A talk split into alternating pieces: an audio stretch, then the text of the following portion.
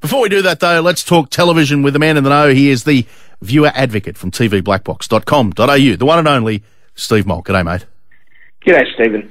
Mate, um, I was in your neck of the woods uh, at the weekend. Um, they tell they they reckon if you've if you've never experienced a Queensland storm, well, then you don't know what rain's really about.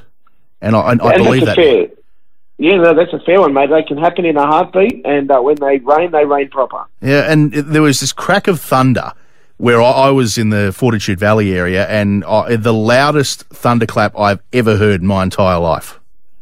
I know, it's, and it's so great, right? That's where, uh, you know, out on patio we sit, mate. Yeah, absolutely, mate. Let's talk television. Uh, look, uh, if we did, as if we didn't need more options on how to watch TV. Uh, a week away, Apple TV Plus launches. What can we expect? Look, we can expect a whole bunch more TV. They have sizzled um, very sincerely a whole bunch of the content coming our way, including uh, a Jason Momoa drama uh, called See. Um, of course, the uh, the big hype around uh, the Steve Carell, Jennifer Aniston, Reese Witherspoon um, morning TV series called uh, well Morning Wars here in Australia, but the morning show elsewhere um, for kind of understandable reasons. Oprah's got her book club. There's a ton of stuff coming our way on Apple TV Plus. Okay. All right. Well, uh, oh, look, I don't know that I'm going to sign up for it because I've got I've got about eight subscriptions already, and I don't know that I can use another one. But okay, mate, you've had a chance to look at this new show, The Watchmen, on Fox uh, Showcase. Tell me about that with uh, Don Johnson of all people. That's right, Don Johnson, Regina King. There's some amazing people in this. Look, the first episode aired today on Fox Showcase. It is set in the same universe as the Watchmen uh, graphic novel and movie of a few years ago. Yep. Uh, but with a whole bunch of new characters, though there are some links, without giving too much away, that we do start to see pop up and uh, and play through in this. Um, it is so it's got that element of superhero of sci-fi. Uh, it bases itself in some near reality, connecting to some actual historical things that took place, uh, and elevating them as to how they shaped this other universe. Uh, it is wonderful escapist drama to uh, to check into. And it's on uh, midday every Monday, and of course replayed later in the evening on Fox Showcase. Okay. Now, tell me, the Seven and Prime networks uh, are set to merge. Prime being the the regional uh, carrier for Channel Seven programming, or not? Well, not only Channel Seven in some areas. Is that right? Well, that's right. It, it has had a mixed relationship with some other networks, but uh, big news just this last couple of days that has said that uh, Seven and Prime will merge, of course, pending approvals by court, the ACCC and ACMA and all of those sorts of places.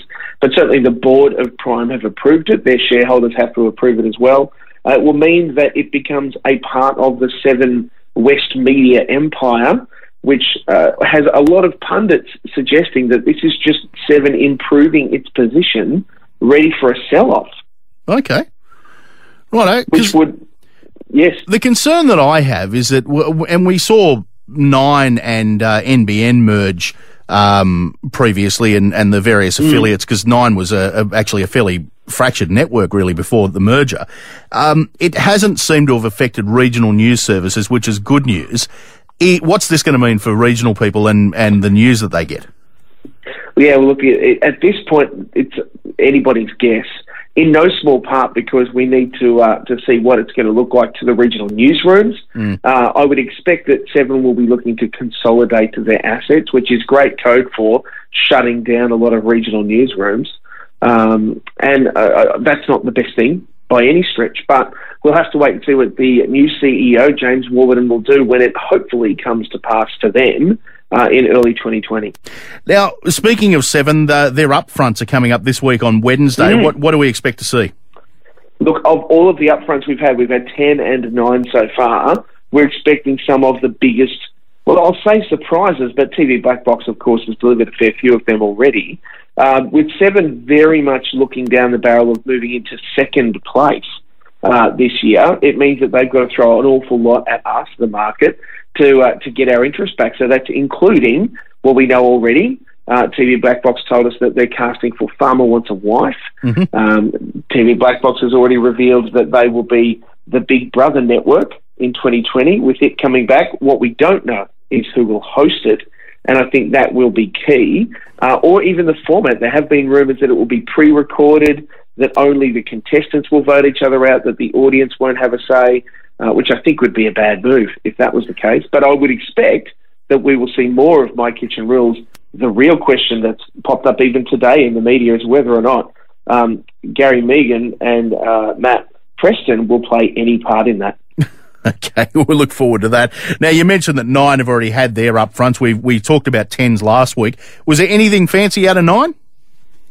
Look, it was more of the same, actually, which, which was, they called it consolidation, and probably not too unreasonably. They've had a bumper year, Married at First Sight, The Voice, The Block, Ninja Warrior, Lego Masters, all returning next year uh, with some pretty big, uh, uh, you know, sort of sizzle in some of that. Certainly, Married at First Sight looks to be impossibly bigger than it was this year.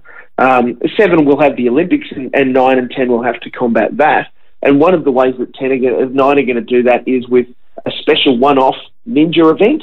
Uh, and also, they're delivering us to us. You'll love this, Stephen. A new reality show called The Parent Jury. Oh goodness me! Okay. Yeah. You can, um, you can, imagine what that is, right? Yeah, I can, and I, I, I choose not to think about it. Uh, speaking of reality television uh, on the 10 network, uh, we're down to the final masked singers. Um, th- has there been any audience interaction in this, or has it just literally been the celebrity panel trying to guess who people are? Well, this, the studio audience have been involved in um, selecting who they think has been the strongest singer on the night. Right. And of course, lots of pundits watching and, and people in the audience guessing, but that hasn't played a part of the show. In the show, it's just the guessing panel. Uh, but the best singing detective show that we've seen, I think, pop up for a while has meant that it's been great ratings for 10. We did see uh, the winner, if you want to call it, get announced, and of course, the remaining three singers revealed in that. I won't spoil it now, but uh, it was, uh, look, uh, probably the way everybody expected, and the real surprise will be what the number is when the ratings come out tomorrow. Yeah, look, I haven't watched any of it. Other the only thing I know is that my good mate Adam Brand was the dragon, mm. apparently. So, um, yes. well, I might actually have to get him on the program to talk about that. Absolutely, Steve. Always good to talk to you, mate. We'll catch up again next week. Thanks, Stephen. Cheers, mate. Steve Molk from tvblackbox.com.au back with us next week on Australia by Night.